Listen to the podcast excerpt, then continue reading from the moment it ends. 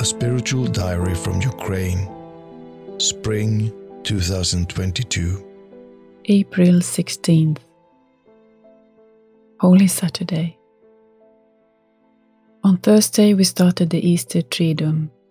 Thursday, Friday, Saturday are like one day that makes us partakers of the mystery of the Saviour's love. Beginning with the Last Supper, where the Master washes the disciples' feet and gives himself first in the Eucharist and then on the cross. Holy Saturday is a day of special silence for me. Since April the 13th, when rocket attack on a Russian cruiser were reported, the number of attacks has increased every night. Although we got used to it, and it was a natural reaction of the enemy to the loss of the ship. A lot of information about the liberated Kiev region and the subsequent blockade of Mariupol and other cities leads me to silence. I especially like silence because it has different shades of sound. If you are experiencing the death of a loved one, then in the silence near her grave, you remember all the warm moments of life together. You remember the smile and the love you felt.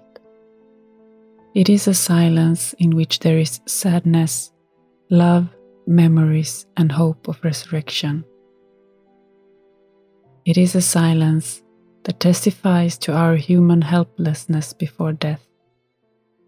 But this silence also testifies to a temporary pause, for we are on our way to resurrection.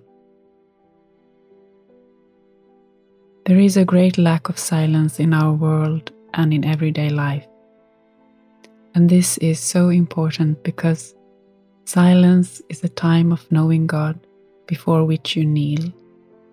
It is a time of self knowledge when the swarm of thoughts disappears and you enter into the truth about yourself.